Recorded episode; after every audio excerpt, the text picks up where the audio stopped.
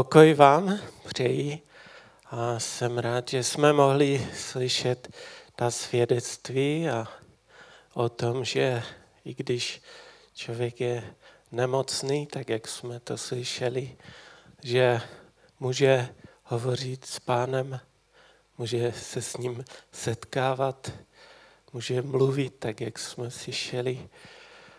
A z toho se raduji a o tom chci dneska mluvit. O tom setkání s Bohem, o té hoře Horeb. Víte, co to je hora Horeb?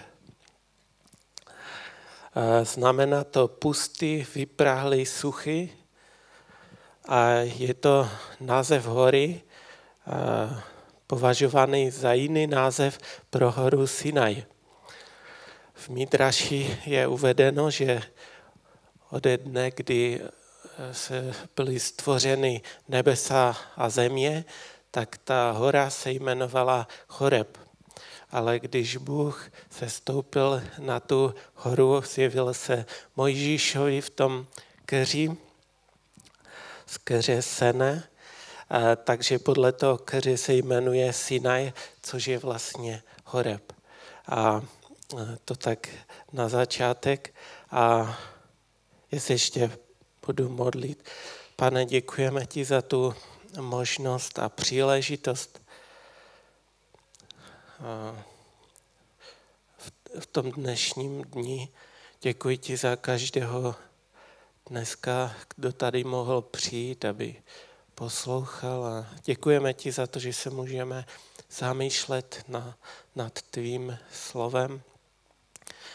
A tak tě prosím, Duchu Svatý, aby ty sám si otvíral naše oči, uši na svůj hlas, naše srdce si otvíral, abychom mohli uvidět a uslyšet a, a tak spočinout v tobě i dneska, Bože.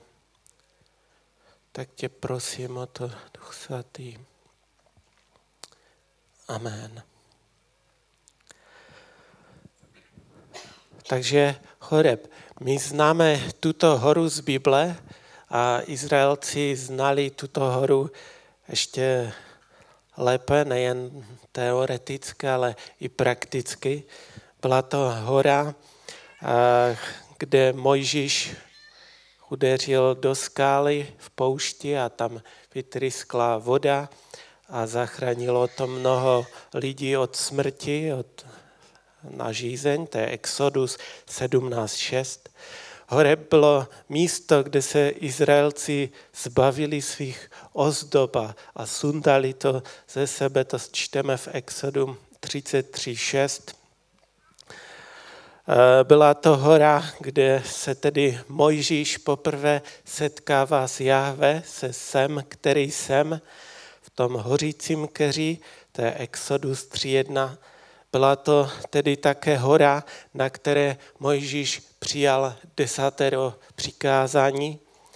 A tak se zdá, že všechno se točí okolo toho chorebu, protože tam Bůh hovoří, tam jedná, tam odpovídá, tam rozdává. Když Bůh se stoupil na tu horu tak, eh, a byl v tom hořícím keři, tak eh, on řekl Mojžíšovi, sundej si své sandály, protože půda, na které stojíš, je země svatá. A já si říkal, jak hospodin mluví k Mojžíšovi. Řeknu teda dva takové obrazy. Ten první je o Mojžíšovi a o hoře Choreb a my víme z Exodu z 19. kapitoly od 16. verše a dál tam čteme o tom, že když prostě hospodin sestoupil na tu horu, tak eh, byl tam těžký oblak a zazněl velmi pronikavý zvuk polnice a všechen lid, který byl v táboře, se třásl. A Mojžíš vyvedl lid z tábora vstříc Bohu a postavili se při úpati hory. A celá hora Sinaj byla zálena kouřem, protože hospodin na ní se stoupil v ohni. Kouř z ní stoupal jako z hutě a celá hora se silně chvěla.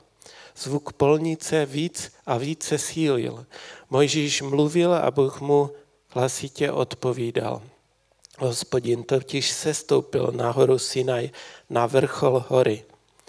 A teď zavolal Mojžíše na vrchol hory a Mojžíš tam vystoupil.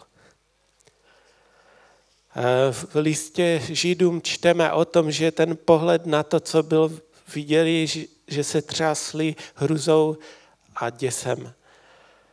V Exodu 2018 čteme, že, že lid pozoroval hřmění a blízkaní a zvuk polnice a kouřící horu a chvěl se.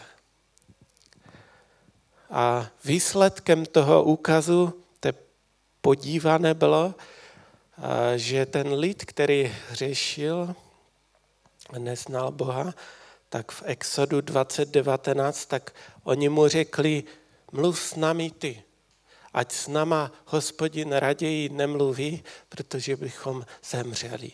Mluv ty, Mojžíši, s hospodinem a nám to nějak předej. A Mojžíš jim tam odpovídá ve 20, Exodus 20, 20, nebojte se, Bůh přišel proto, aby vás vyzkoušel, aby bylo zřejmé, že se ho budete bát a přestanete hřešit. A tak se dívejte, že hospodin teda zavolá uh, Mojžíše, aby vystoupil nahoru.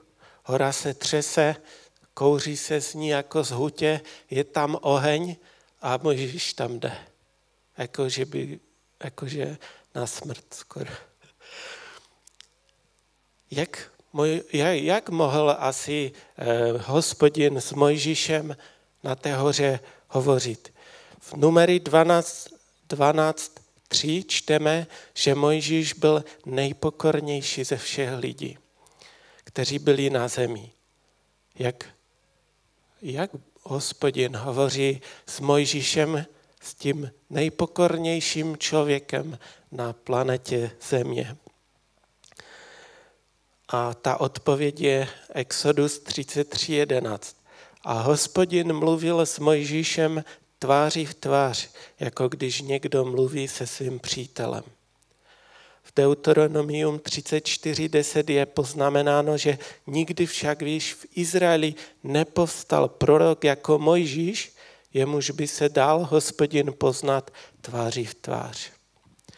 A já si říkal, jak vypadá rozhovor hospodina s Mojžíšem na této hoře, která se chvěje, třese, kouří se s jak z hutě, tak to vypadalo pro izraelské eh, zatvrzelé izraelské šije, že se třasli strachem a, a děsem a hrůzou, ale pro nejpokornějšího Mojžíše, který vstupuje do centra toho ohně a, a toho kouřícího do té hutě,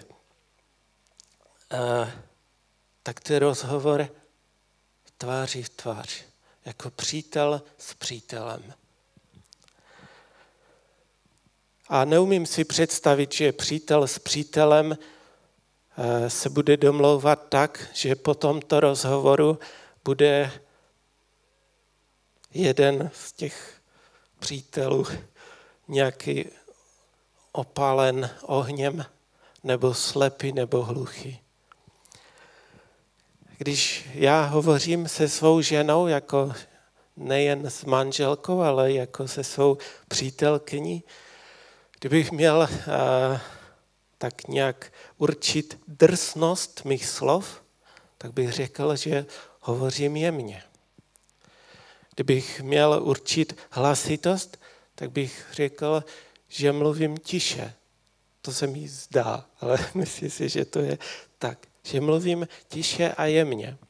A tak si umím představit, že hospodin s Mojžíšem v tom všem, co se tam děje, hovoří tiše a jemně.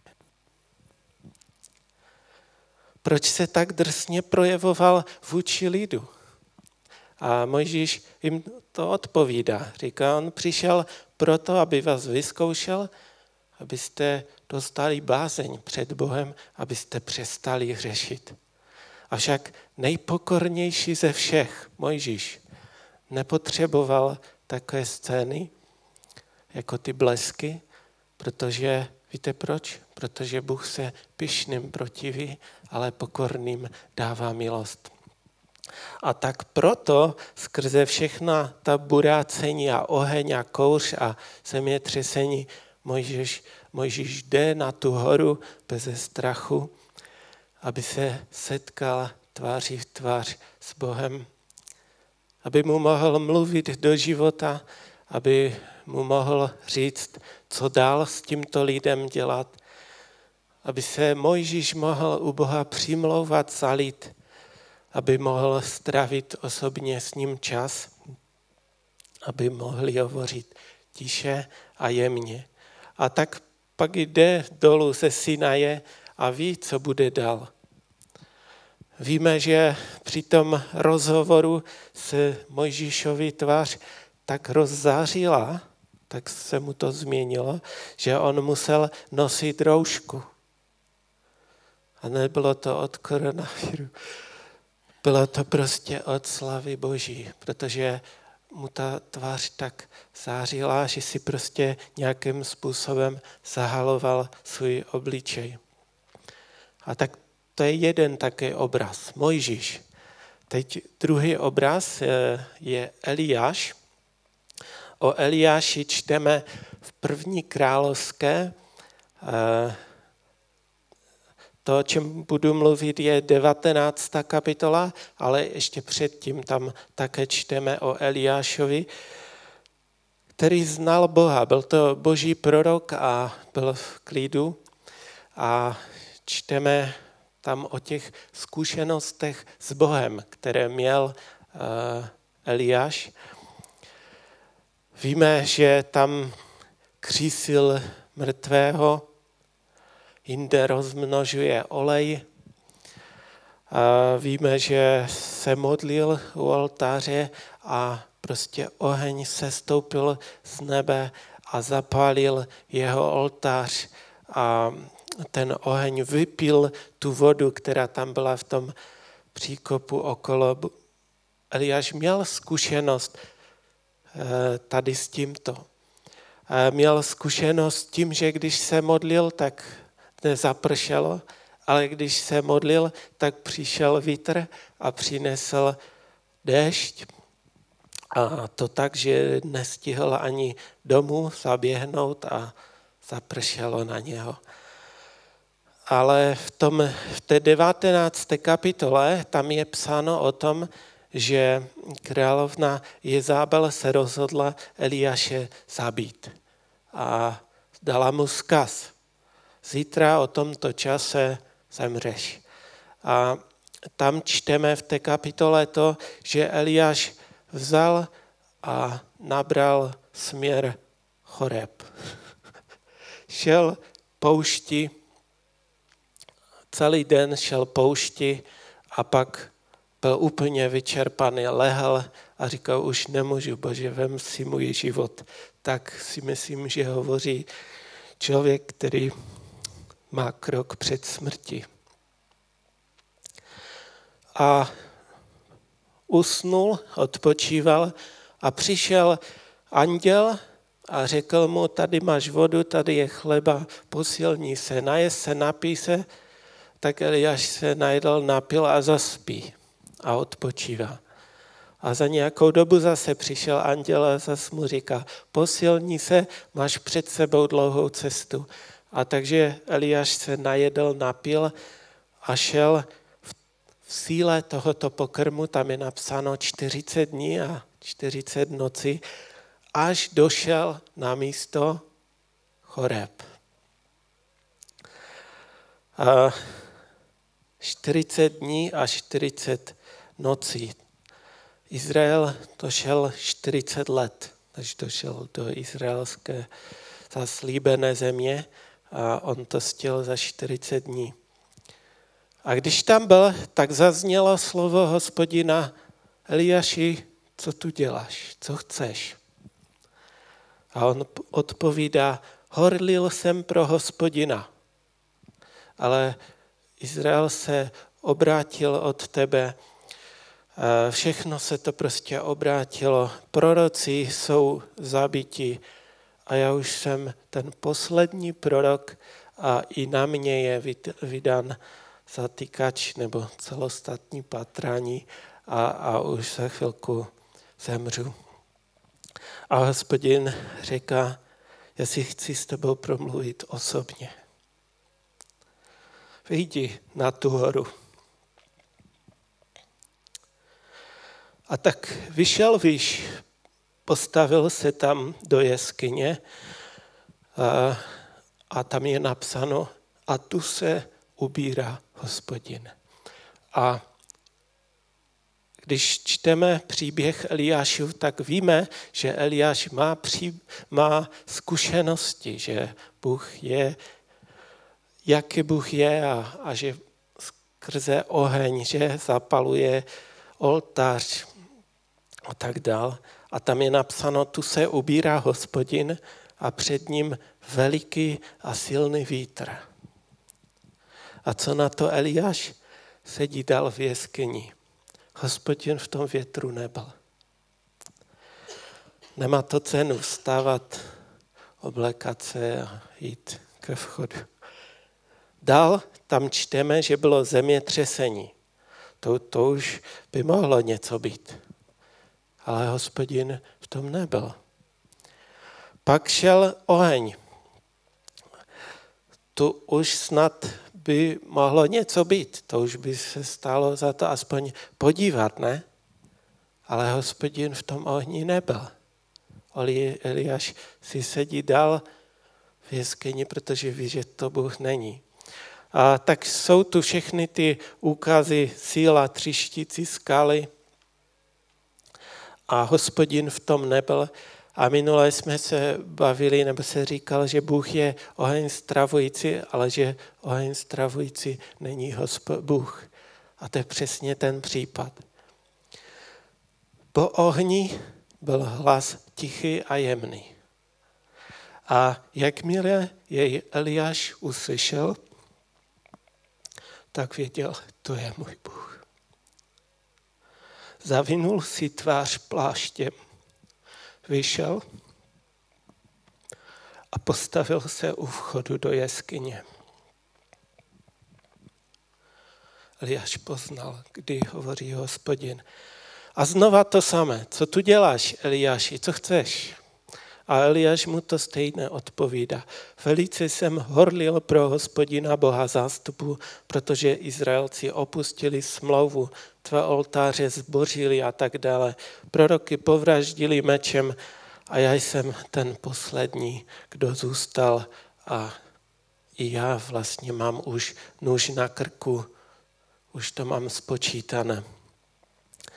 A hospodin mu říká, vrát se zpátky svou cestou do pouště a zpátky, odkud si přišel. A ještě mu říká, a zachoval jsem v Izraeli sedm tisíc. Kde byli? Eliáš, ten člověk plný dobrých věcí, ten boží muž, už byl vyčerpaný, vypadá to někdy, že se vzdává vidí, že sám horlí pro hospodina, to už jak si už to nikdo nevidí, nedocení to, nikdo ho nepodpoří v tom. Myslel si, že na tom Karmelu, jak tam obětovali, že se situace změní, ale nic.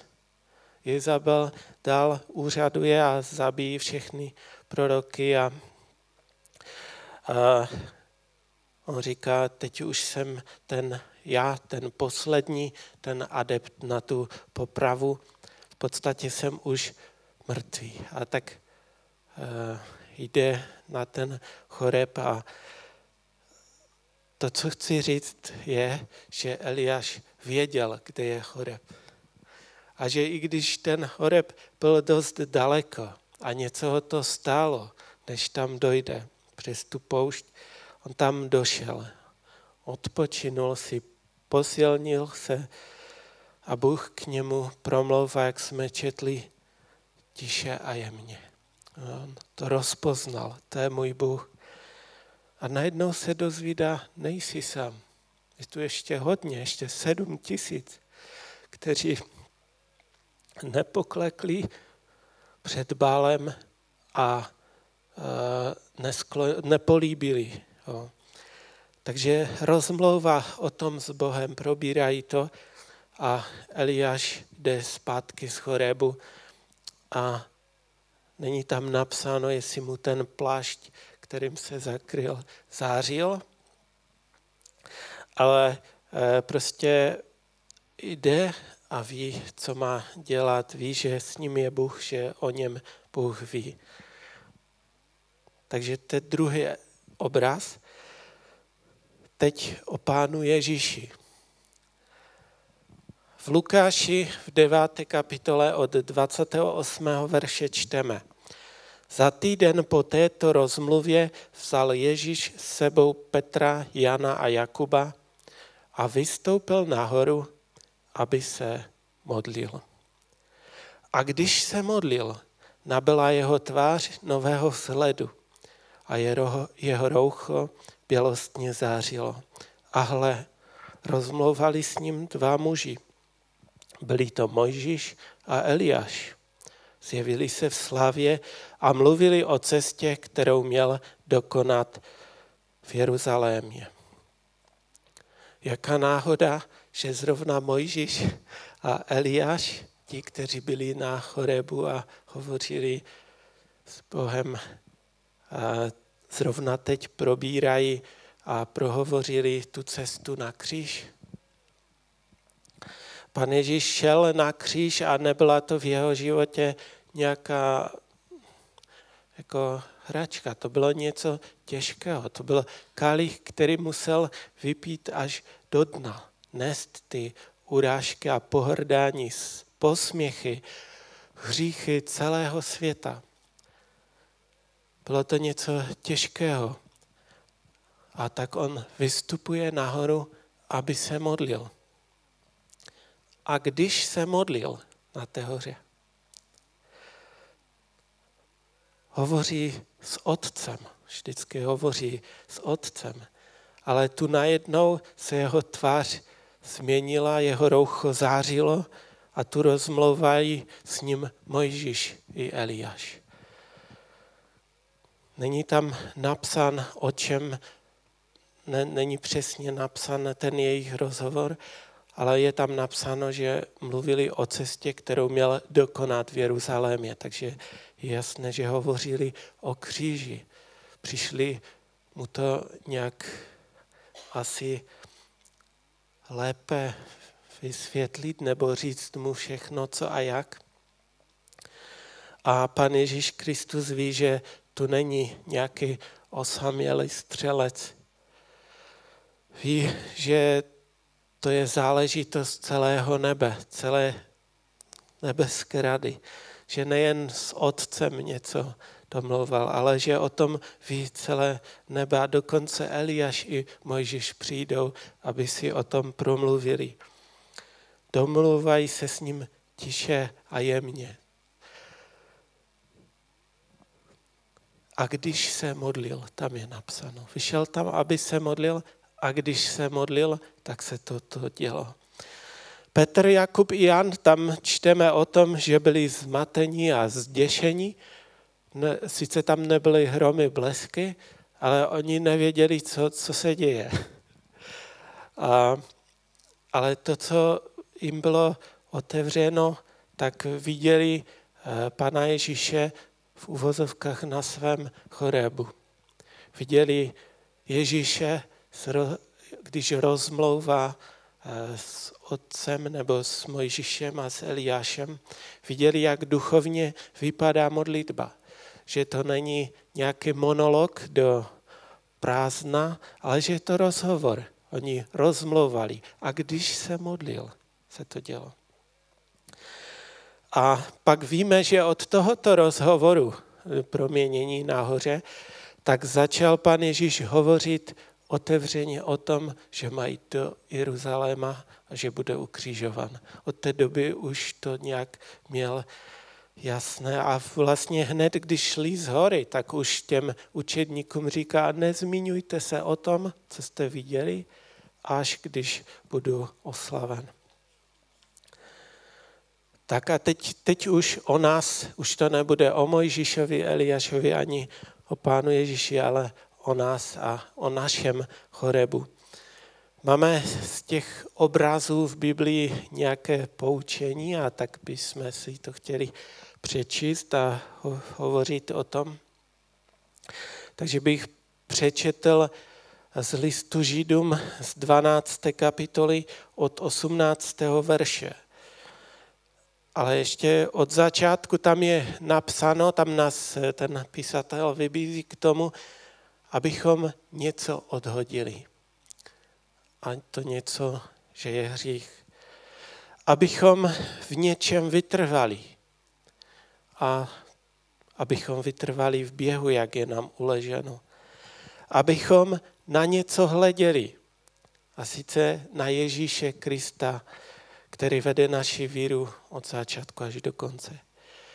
Abychom měli něco na mysli. Na to, jak pan Ježíš musel tyto věci snést od hříšníků. Abychom se něčemu podvolovali. Abychom se podvolovali Boží výchově. Vybízí nás, abychom posilnili a sice naše zemdlené ruce a klesající kolena a abychom vykročili jistým krok, krokem, aby to, co je chrome, docela neschromlo, ale abychom, aby bylo uzdraveno. Vybízí nás, abychom o něco usilovali, abychom usilovali o svatost a pokoj se všemi, abychom na něco dbali, na to, abychom nepromeškali Boží milost, a to poslední, abychom nebyli nerozumní. Takže to jsou nějaké poučky. A tak věřím, že ten písatel bere na zřetel, že čtenář hledí na Ježíše, myslí na jeho utrpení, podvoluje se jeho výchově, usiluje o svatost a čistotu a tak dál. A od 18. verše čteme, Židům 12.18. Nestanuli jste jako Izrael před tím, co je hmatatelné, před hořícím ohněm, temnotou, mrákotou, bouří, zvukem polnice a před hlasem božích slov, při němž posluchači prosili, aby tohoto byli ušetřeni. Nemohli totiž snést slova výstrahy, dotkneli se, i jen zvíře té hory bude ukamenováno pohled na to, co viděli, byl tak hrozný, že i Mojžíš řekl, třesu se hrůzou a děsem. Teď tu je ve 22. verši k nám. Vy stojíte před horou Sionem a městem Boha živého a nebeským Jeruzalémem, před nesčetným zástupem andělů a slavnostním shromážděním církve prvorozených, jejíž jména jsou zapsaná v nebi a před Bohem soudcem všech a před zesnulými spravedlivými, kteří již dosáhli cíle a před Ježíšem, prostředníkem nové smlouvy a před jeho krví, která nás očišťuje, neboť volá naléhavěji než krev Ábelova. A pak ještě tu je takový jakože závěr. Varujte se tedy odmítnout toho, kdo k vám mluví, jestliže neunikli trestu ti, kdo odmítli tlumočníka božích příkazů na zemi, tím spíše neunikneme my, odvrátíme-li se od toho, který mluví z nebe. Jeho hlas tehdy zatřásl zemi, nyní však slibuje, slibuje ještě jednou otřesu nejen zemi, nebrž i nebem. Těmito slovy naznačuje, že otřese vším stvořením a promění je, aby zůstalo jen to, co je neotřesitelné. Buďme vděční za to, že dostáváme neotřesitelné království a služme Bohu tak, jak se jemu líbí. A s básní a úctou. vždyť náš Bůh je oheň stravující. Takže stále hovoříme o Horebu. Všechno se točí okolo Horebu. Bůh tam hovoří, odpovídá, ale jestli jste si všimli, tak tady už eh, říká, že nestojíme před Sinajem, ale před Sionem. Taká změna pro nás. Začalo to tím, že nestanuli jste před hmatatelným, hořícím ohněm. Ale končí to, ale náš Bůh je oheň stravující. Poslední verš. Proto mu služte tak, jak se mu líbí, služte mu s bázní a s úctou. A když jsem se nad tím zamýšlel, tak jsem dostal takovou bázeň z toho. První věc, kterou si musíme nějak uvědomit, je, že naše služba Bohu, naše konání pro Boha, náš život není zde na zemi, že jsme tu nějací osamělí střelci. Eliáš v krajnosti si to myslel a řekl, já už jsem ten poslední, já už jsem sám, už všichni jsou proti, ale hospodin ho vyvedl z omylu. A my tu máme napsáno, stojíme před horou Sionem a městem Boha živého, nebeský Jeruzalém, před nesčetným zástupem andělů a slavnostním schromážděním církve. A před Bohem soudcem a před zesnulými spravedlivými, kteří dosáhli cíle. A před Ježíšem prostředníkem a před jeho krví, která nás očišťuje, neboť volá naléhavěji než krev Ábelova. Celá nebeská ekipa, celá nebeská rada. Prostě nejsme zde osamělí, abychom konali Boží vůli. Nekonáme Boží vůli ze strachu o mnoho více. Bůh se dívá na mě. Ten soudce. Ježíš prostě celá, prostě stojím před Sionem. Není to ta hora, Sion, město Boha živého, tam, kde bydlí Bůh. Před celým tím zástupem jsem jak kdyby pod drobnohledem celého nebe.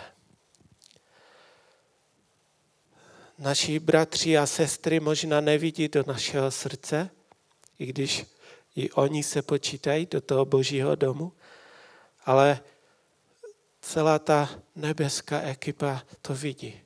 A vidí všechny moje pohnutky. Vidí, proč sloužím. Vidí mé touhy. Vidí mou čistotu. Vidí, vidí úplně všechno. Stojíme před Sionem. Není to nějaká hora, která by vzbuzovala jen bázeň. Daleko více. Možná mne v životě nebo vás přepadne nějaká osamělost a řekneme si, já už tu jsem asi sám, podobně jako Eliáš. Jakub říká, že Eliáš byl podobný jako my, to znamená, že i nám se může stát. Eh, že si řekneme, už jsou všichni proti a stát proti a, a systém proti a už jsme taci osamoceni, už jsme sami. Běž na horeb, tam běž do přítomnosti Boží. Promluv si o tom s Bohem, tváří v tvář, tiše a jemně. Je třeba si na to najít čas, tak jako Eliáš. Já se to tak učím dělat, snažím. A druhá věc, kterou jsme četli v listu Židům, čteme o tom, že nestojíme před kouřící horou, hromy plesky, které by nám měly nahnat strach. A sice konáme službu Bohu, ale není to kvůli tomu, že hromy blesky, ale že stojíme před Sionem, městem Boha živého. A to znázorňuje nebo symbolizuje tu boží přítomnost. Jestli to je město Boha živého, tak to je město, ve kterém bydlí Bůh. Takže tam je jeho přítomnost. Tam mají probíhat ty rozhovory tiché a jemné. Není to Sinaj, kde dva lidé, Mojžíš a Eliáš, vystoupili a hovořili s Bohem tváří v tvář? A ještě si na to museli počkat? Je to Sion, město Boha živého, kde Bůh stále bydlí. A proto my můžeme vždycky přijít v kteroukoliv dobu. A tam můžeme načerpat, tam můžeme být, nabrat pozbuzení, napomenutí. Tam se nám dostane toho, co po nás Bůh chce. Bůh má s každým z nás plán a tak je třeba vystoupit na tu horu do té boží přítomnosti a uslyšet, co ti Bůh říká. A v této blízkosti se proměňuje náš život mocí Božího ducha. A přečtu k tomu z 2. Korinském z 3. kapitoly od 7. verše. Tam čteme o tom abnormálním rozdílu mezi službou zákona, službou toho, co musím a nesmím, a službou ducha. Mezi Sinajem a mezi Sionem. Rozdíl, eh, kdy na jedné straně někdo něco může a nesmí a, a tak dál, a na druhé straně služba ducha. Tam je napsáno, takže služba zákona. Jestliže smlouva literami vytesaná do kamena sloužila smrti a přece byla nastolena s osilňující slavou, takže synové Izraele nemohli pohlednout na tvář Mojžíšovu pro její pomývou zář, to byla ta služba zákona a teďka služba ducha, oč slavnější bude nebo je služba ducha. Další verš služba zákona. Byly, byla-li služba vedoucí k odsouzení slavna, na druhé straně, oči převyšuje služba spravedlnosti, služba ducha. Teď to je úplně ten verš další. Ano, o zákoně říká. Ona sláva vůbec nebyla slávou. Ve srovnání s tou slavou vše přesahující. Zase zákon, služba zákona. Jestliže přišlo slavně to, co pomíjí, na druhé straně, oč slavnější je to, co zůstává.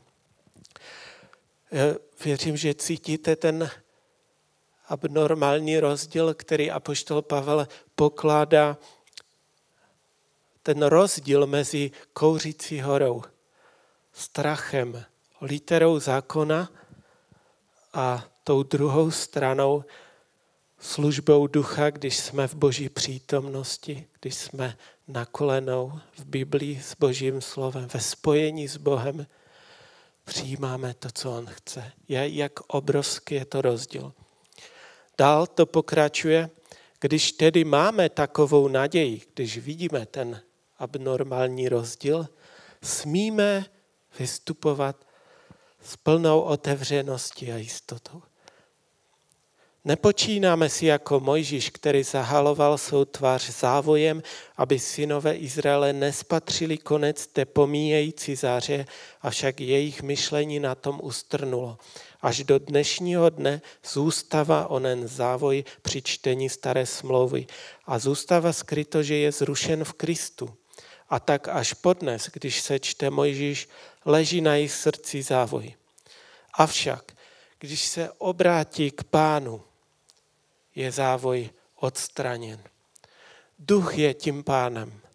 Kde je duch páně, tam je svoboda. Na odhalené tváři nás všech se zrcadlí slavná zář páně. A tak jsme proměňováni k jeho obrazu, obrazu ve stále větší slavně, slavě to vše moci ducha páně. Tady vidíme ten abnormální rozdíl, který tady apoštol Pavel ukazuje na jedné straně hora Sion, nebo Sinaj a na této straně hora Sion, kde duch páně vládne. Pouze a jedině je to duch svatý, který v nás působí tyto změny. Duch svatý je ten moc jeho ducha, je ta, která nás proměňuje k jeho obrazu. Duch svatý je tím pánem. A když člověk přebývá v jeho blízkosti, v jeho přítomnosti, je naplňován Božím duchem. Je pokřtěn duchem svatým. Začíná to setkání tváří v tvář. Pak se na našich tvářích zrcadlí slavná zář páně, jak jsme to četli. Tedy zrcadlí se Boží charakter. To proto byl poslán Duch Svatý na zem, aby jsme s ním spolupracovali, aby nás vedl, proto Kristus křtí Duchem Svatým. Abychom z toho našeho chorebu šli dolů a věděli, co Pán po nás chce. To vše moci Ducha Páně. Duch Svatý je tím klíčem. Proč máme tu jistotu, že to není jen pro nějakého pastora nebo biskupa nebo někoho, ale že to je pro každého. V Židům 10.19 je napsáno, protože Ježíš obětoval svou krev.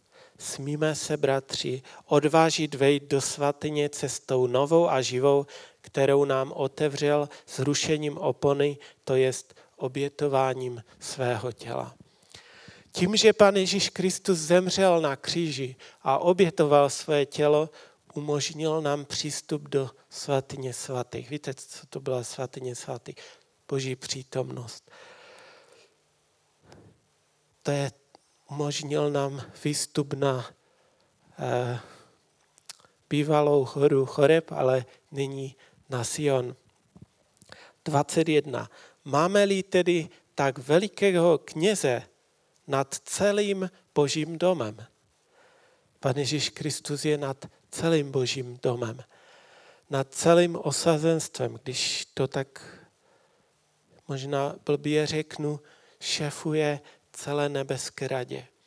Nebo všemu tomu, jak jsme to četli. 20, 22 a dál.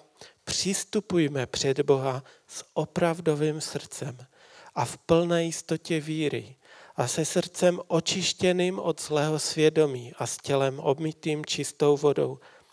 Držme se neotřesitelné naděje, kterou vyznáváme, protože ten, kdo nám dal zaslíbení, je věrný. Proto my můžeme před Boha předstupovat ale očištění, omytí v plné jistotě víry a tak dále. Ještě přečtu další verše, když už to čtení je hodně, ale Židům 4, 14 a dál, ale jsi si říkal, to nemůžu nepřečíst. Protože máme mocného velekněze, který vstoupil až před boží tvář Ježíše, syna božího, držme se toho, co vyznáváme. Nemáme přece velekněze, který není schopen mít soucit s našimi slabostmi. Vždyť na sobě zakusil všechna pokušení jako my, ale nedopustil se hříchu. Přistupme tedy směle k trunu milosti, abychom došli milosrdenství a nalezli milost a pomoc v pravý čas. Pan Ježíš Kristus nám ve své oběti vydobil, že můžeme směle přistoupit až před trůn milosti. Můžeš to směle namířit na ten choreb, protože tento velekněz má pochoupení a má soucit k našim slabostem, k našim pokušením. On to zakusil, ale nedopustil se hříchu. On prostě je nad celým božím domem a proto můžeme směle přistupovat až k Bohu. Ale je tu třeba ta pokora před Bohem, že jakou měl Mojžíš. Tam je napsané, držíme se toho, co vyznáváme. A to je dnešní výzva. Možná už někdo je přepracovaný, ať už ve službě, nebo osamělý, nebo prochází nějakou těžkou životní zkouškou nebo situací, nebo je nějak vyhořelý. Bůh dává možnost toho osobního rozhovoru s ním. Tomu osobnímu setkání. Namíř to nahoru. To vyžaduje úsilí. Vystup nahoru, aby se zmodlil a byl v přítomnosti pána. Tom, když pan Ježíš byl na té hoře, tam je napsáno, a když se modlil, seděl. Vejdi do svého pokojíčku. Možná se dozvíš to, co nevíš. A pak tam byl ještě závěr o tom textu, o toho Židům. Když si uvědomujeme, v jakém jsme postavení, před kým stojíme a jaké máme možnosti, tak tam je napsáno, varujte se odmítnout toho, kdo k vám mluví z nebe. Jako, že byste byli jen posluchači. Protože jeho hlas tehdy otřásl zemi. Celou tou horou Sinaj otřásal a nyní slibuje, že zatřese úplně vším. Zemi i nebem, hmatatelným i nehmatatelným, i to, co jde vidět a co nejde. A zůstane jen co? To, co je neotřesitelné. A co je neotřesitelné? Říká nám tam, že neotřesitelné je Boží království. Kdo žije a pracuje pro Boží království, hledá Boží království a jeho spravedlnost, tak ten se obstojí. Ať se už bude všechno třást, Boží království je neotřesitelné. A tam je napsáno, a buďme vděční za neotřesitelné království. Proto služme Bohu tak, jak se jemu líbí. S bázní a úctou. Ne tak, jak nám se líbí, ale jako jemu se líbí.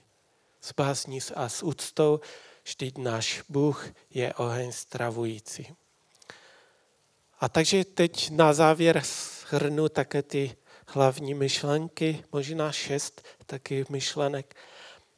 Jestliže se hříšník třásal před Sinajem, o co víc se bude třást hříšník před Sionem, před celou nebeskou radou, která nás sleduje, vidí nás až do morku kosti. O co více, nesrovnatelně více. Druhá taká myšlenka, když, jsme, když se ocitneme osamělí, osamocení, totálně vyčerpaní, zavržení, sami, si řekneme, už jsem jen já sám. Nejsi sám. Je tu celý boží dům. Nejen nebeský, ale i tvá rodina. nejsi sám. Třetí myšlenka, že máme možnost vstoupit do Boží přítomnosti, protože Pán Ježíš Kristus obětoval svoje tělo a umožnil nám cestou novou, cestou živou vstup do Boží přítomnosti, kde můžeme mít tu soukromou audienci s Ježíšem. Ovšem četli jsme si tam i nějaké ty podmínky s opravdovým srdcem, v plné jistotě víry, se srdcem očištěným od zlého svědomí, tělem obmytým čistou vodou. Protože jestliže by někdo například v neodpuštění předstupoval před pána, no nedostaneš se tam. Za čtvrté, a my můžeme tuto audienci směle a v plné jistotě víry eh, mít, protože víme, že Pán Ježíš zakusil všechny naše slabosti a má soucit s našimi poklesky a pokušeními. Tak bychom si řekli, jak já můžu předstoupit před tu radu. ale Pán Ježíš Kristus šéfuje všemu. I na nebi, i na zemi. Při tomto setkání skrze Ducha Svatého jsme proměňováni k božímu obrazu. A ten se pak zrcadlí na našich tvářích, jak jsme četli. A to se děje všechno moci Ducha Páně. Není to naše síla, ale můžeme očekávat na boží moc. A ta šestá poslední myšlenka, že jestliže si to uvědomujeme, tak služme pánu tak, jak se jemu líbí. To se dozvíme i eh, při tom setkání s bázní a s úctou. Hledejme Boží království a jeho spravedlnost na prvním místě, protože on slibuje otřesu ještě jednou, ale vším otřesu. A co zůstane? Neotřesitelné království. A kdo žije a hledá Boží království, žije v Boží království, neotřese se, obstojí se. Buďme vděční za neotřesitelné království. A teď na úplný závěr bych přečetl jeden žálm, a sice 62. žálm. A tak se mi zdá, že tento žálm je takový rozhovor Davida s Bohem na takové soukromé audienci. Takže je to žálm Davidův. A tak on přichází k Bohu a říká, jen v Bohu se stiší má duše. Od něho sejde mi spása. Jen on je mé skála, má spása, můj nedobytný hrad. Mnou nikdy nic neotřese. Teď tady prozrazuje aktuální, reálný stav, který okolo sebe vidí jak dlouho budete napadat člověka. Zabitím hrozíte všichni, jak stěna nahnuta, jako zeď podkopaná. Stále se radí, jak strhnout ho z výše. Lhaní zálibu našli. Žehnají ústy a zlořečí vnitru. A znova Boží přítomnost jen zmlkni před Bohem. Duše má, vždyť On mi naději vlévá. Jen On je má skala, má spása. Můj nedobytný hrad mnou nic neotřese. Má spása a sláva je v Bohu. On je má mocná skala, v Bohu mám útočiště. Lidé v každý čas v něho doufej. Vylévej před ním své srdce. Bůh je naše útočiště. Lidé jsou jak vánek, urození jsou jen lživé vzdání. Na váze vstoupají vzhůru, dohromady jsou lehčí než vánek. Neslibujte si nic od útisku, nedejte se šálit tím, že něco uchvátíte kmění byť i přibývalo. By ti přibývalo, neupněte k tomu své srdce. Bůh promluvil jednou a dvojí věc jsem slyšel. Bohu patří moc i milosrdenství je panovníku tvoje. Ty každému splatíš podle jeho skutku. Amen. Můžeme povstát a, a na závěr se modlit.